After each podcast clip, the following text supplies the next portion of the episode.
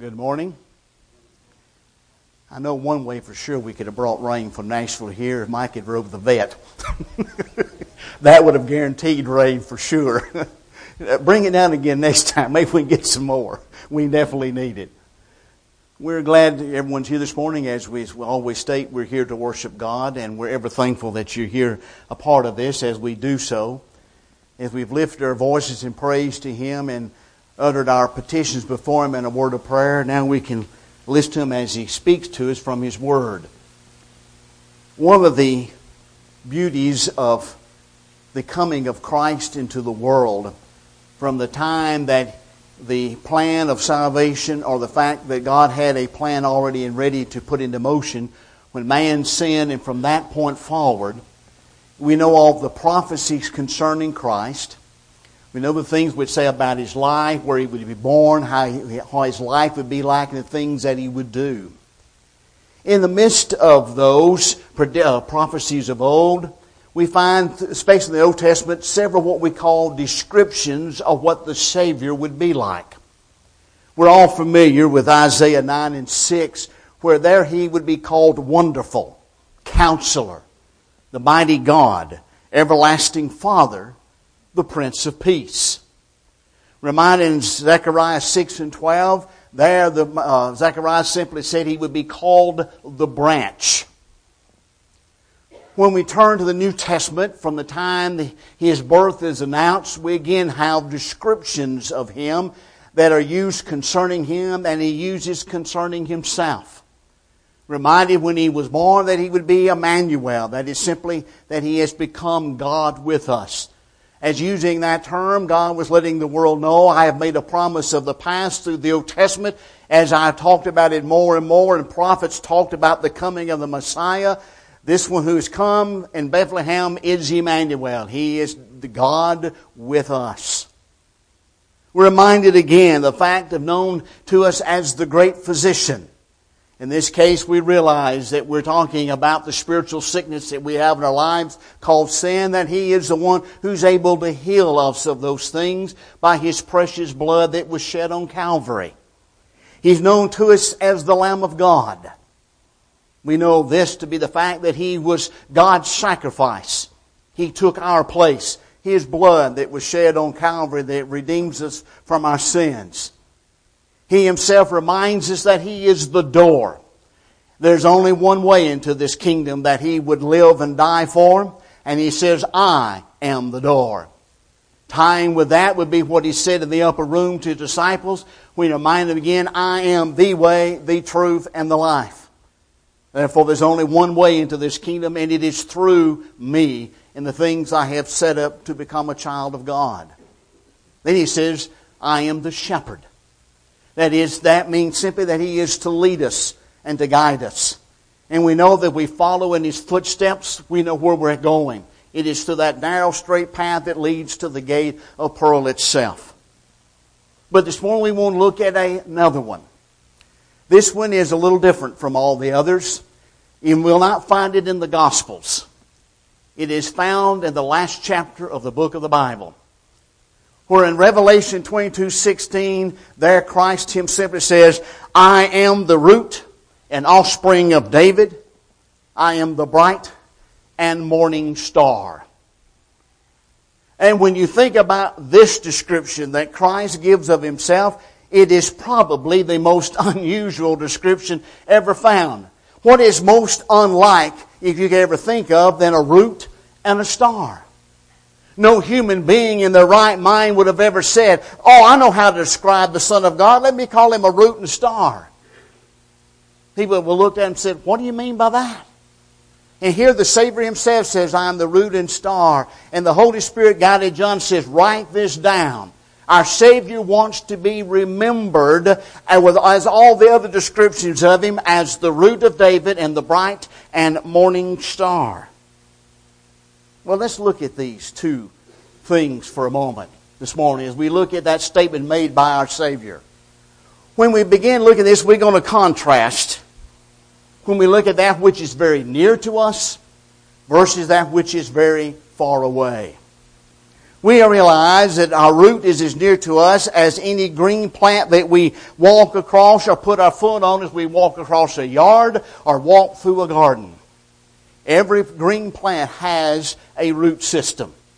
And we know it to be the means of nourishment, of water and nourishment, as he takes those out of the ground to cause that particular plant to grow, whether it's something that you want to eat or an old weed, it makes no difference.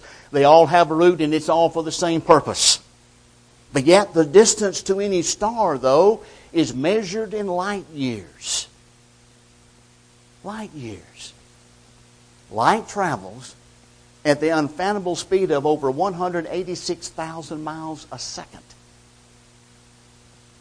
That's fun. Uh, we don't. We can't even fathom that. We don't have ability. I mean, time it's gone. It's past before you ever realize it was there. That means in a year, light has traveled 5.8 trillion miles in one year. That's how far a star is away from us. But yet, at the same time, when we look at the Son of God, is He not near to us?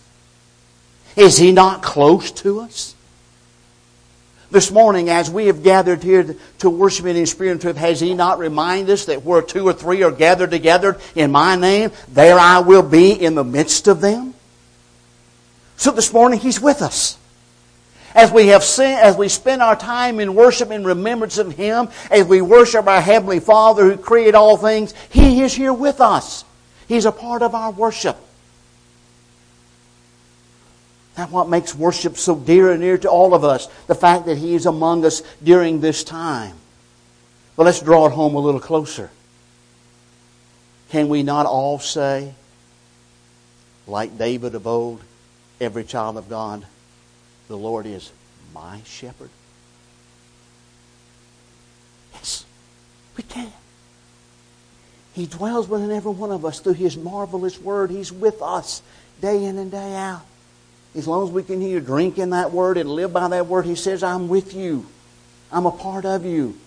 As you walk your day life, He's that near to us. But yet at the same time, though, He is further away than the farthest star that we can observe in the heavens even this day.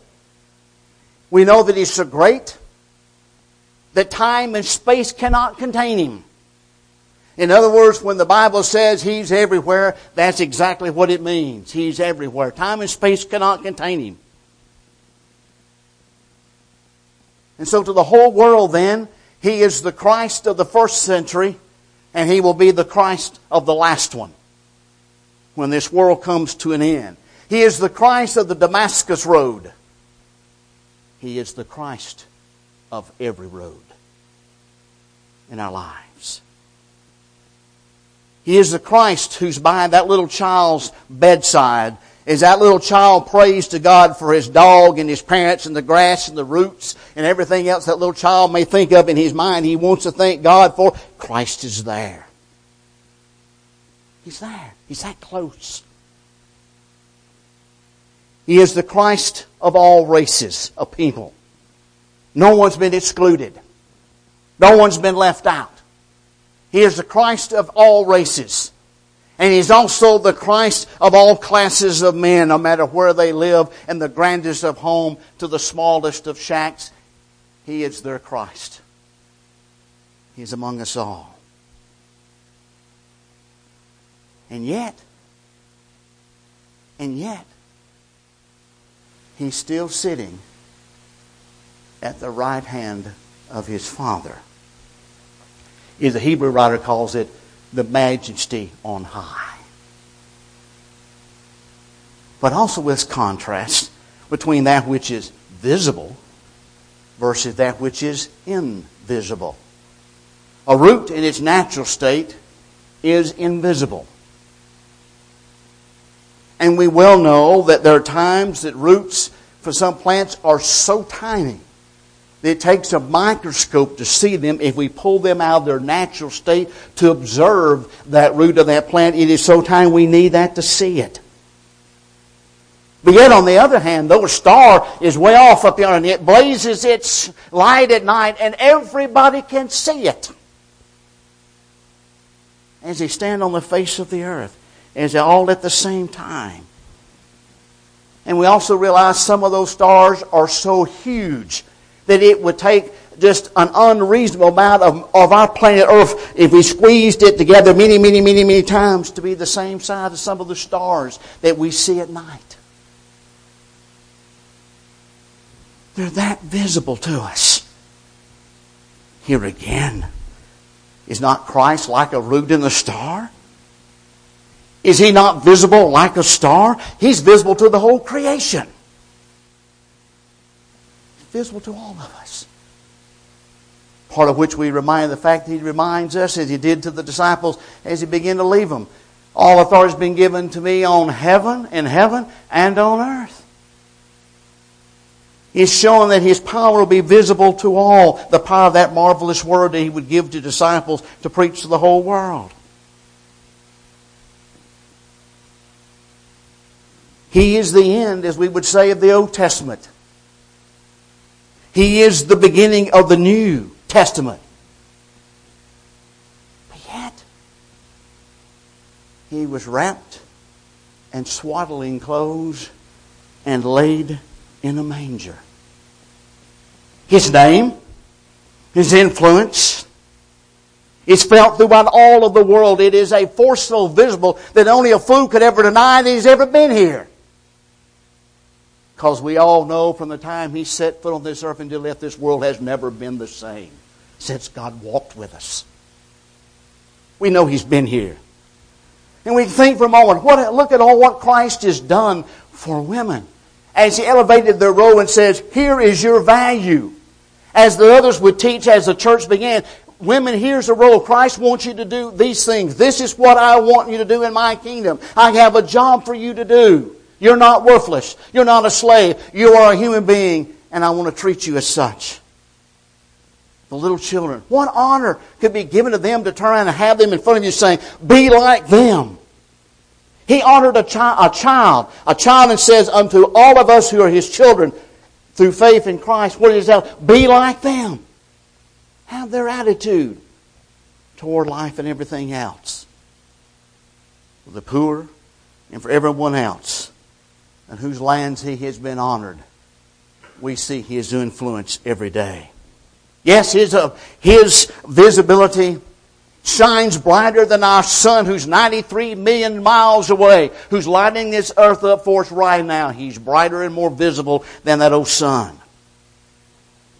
But yet at the same time, who can deny that we haven't seen him? We have not seen, actually seen the Christ, not in his natural state of being a spirit. No one has. We'll only see that at the end of time. We stand before him in judgment. No one's actually seen him. Yet, though, yet, his influence stealing in what we call the secret places. At times unnoticed. At times maybe unheralded. Even at times may not even be what we call unsung. But he's still working. Silently and quietly. As he influences and helps every child of God to walk on the face of the earth.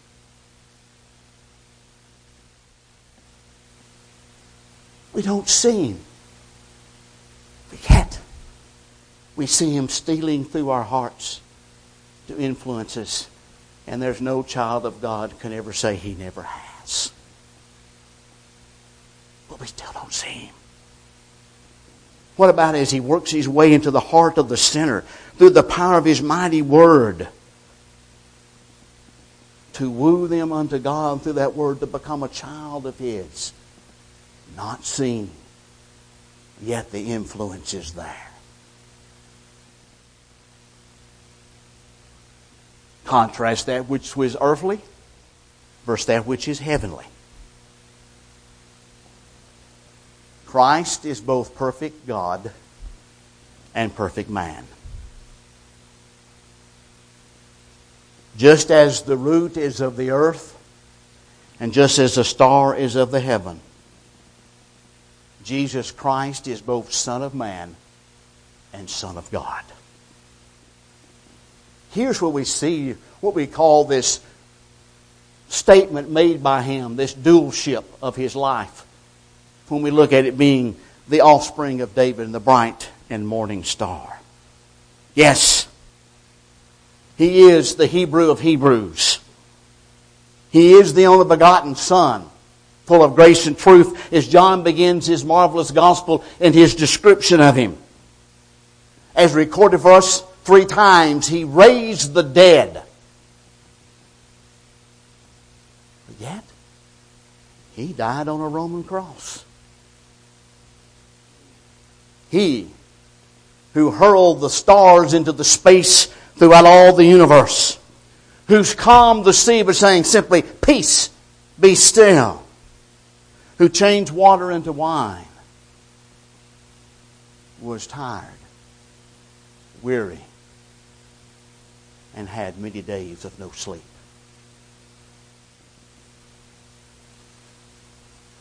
The contrast between that which is high and that which is low. Star is high. A root is low. Christ is both. We just got through singing it. There's not a friend like the lowly Jesus. No, not one. No, not one. None else can heal all our soul's diseases. No, not one. No, not one. No friend like him is so high and holy. No, not one. No, not one. Yet no friend is so meek and lowly. No, not one. No, not one. Jesus Christ came from heaven, the highest of the high, beyond the universe. Through Him, through God, through the Spirit. They began all things as Moses writes to us in Genesis chapter 1. They created the heavens and the earth. If we looked at last Sunday morning about is it well with the soul? We mentioned that one of the things need to be God's in control. And one of the things we mentioned in the present tense, He does what? He upholds all things by the word of His power. Not only did He create it, it functions because He upholds it by the power of His Word. He's the Creator. And yet, He took on the form of a servant and was found, as the Bible says, in a fashion as a man. This humiliation of one so exalted is unique. There is nothing in all of this world, nowhere can we ever compare that to. It's not to be found. It is not to be found. In Him, we have the highest of the high and the lowest. Yes, He is the blessed and only potentate. Yes, He is the King of kings. Yes, He is the Lord of lords. But yet, Yet, he is Jesus of Nazareth. All at the same time. Jesus of Nazareth, who was despised, who was rejected, who had no honor in his own country, was cast out, spat upon, beaten beyond recognition, and crucified.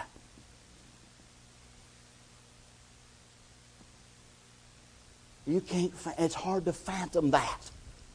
The highest of the high becoming this for us. And notice a unique thing. When he spoke to Saul of Tarsus, on the road to Damascus. And when Saul said, Who are you? Who are you, Lord? Notice he didn't say, I am God. I am the creator of all things. I uphold all things by the word of my power. No. He simply said to him, I'm Jesus of Nazareth, whom you are persecuting. Why would he say that to Saul? To remind Saul what he said in that parable back in Matthew 25. When you do it on the least of these, you're doing it to me. Saul, the people you're persecuting, those Christians you're condemning to death, those Christians you're putting in prison, you're doing this to me. So he introduced himself to Saul as Jesus of Nazareth, whom you are persecuting. We can't explain that. It's hard to fathom. But lest at the same time grasp. He's also, we're going to contrast him between that which needs man's care and that which needs nothing. A star does not need us and don't need our attention. Does not need us at all.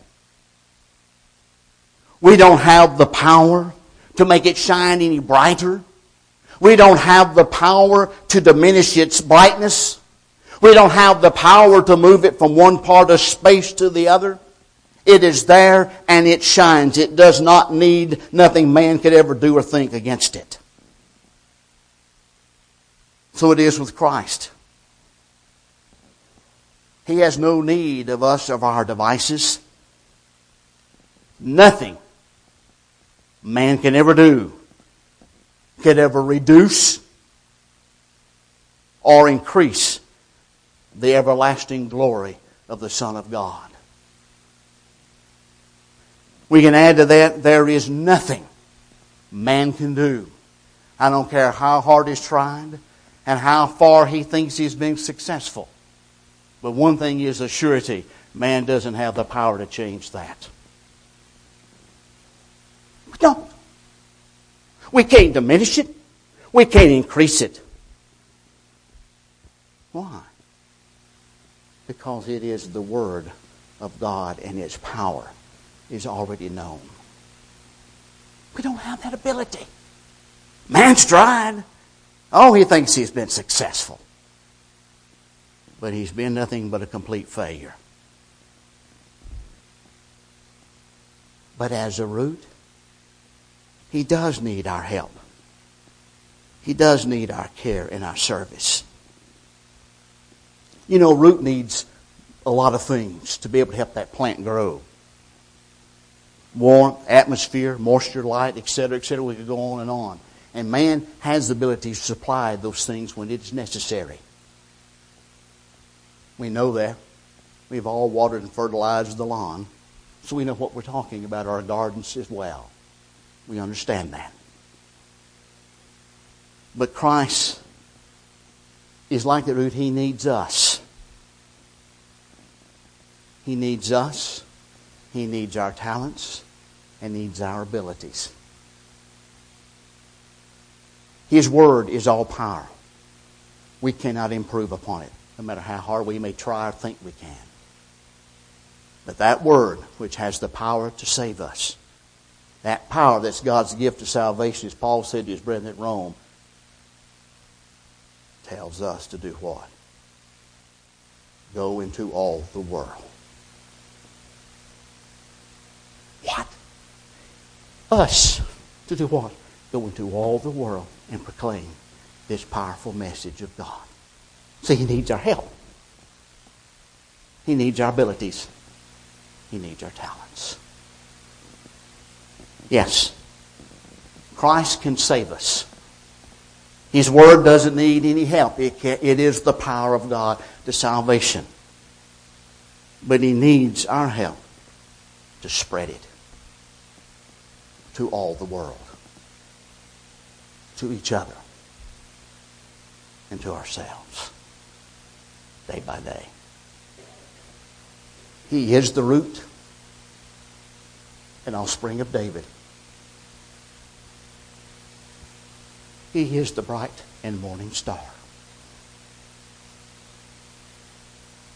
This morning, as we close, we start with the fact that Yes, He needs us. He needs our times, He needs our abilities, and He needs our talents. To those outside of Christ, His power of His Word, is pleading, is begging of you to become His child. When you comply to what He says must be done, He's promised you you'll become a child of His. Your sins washed away and you raised out of that watery grave of baptism to become a new creature. And from this day forward, He will use your abilities and talents for the furtherance of His kingdom. But this morning, if you're a child of God who's strayed from the truth, who's no longer walking as a child of God should, you're walking back into the world, back in sin. The Savior's pleading with you to come home. I've used you. I've needed you in the past. You've left me. I still need you. Come home. Ask for my forgiveness. And let me put you back to work as you should as a child of God. Think of these things while together we stand and while we sing.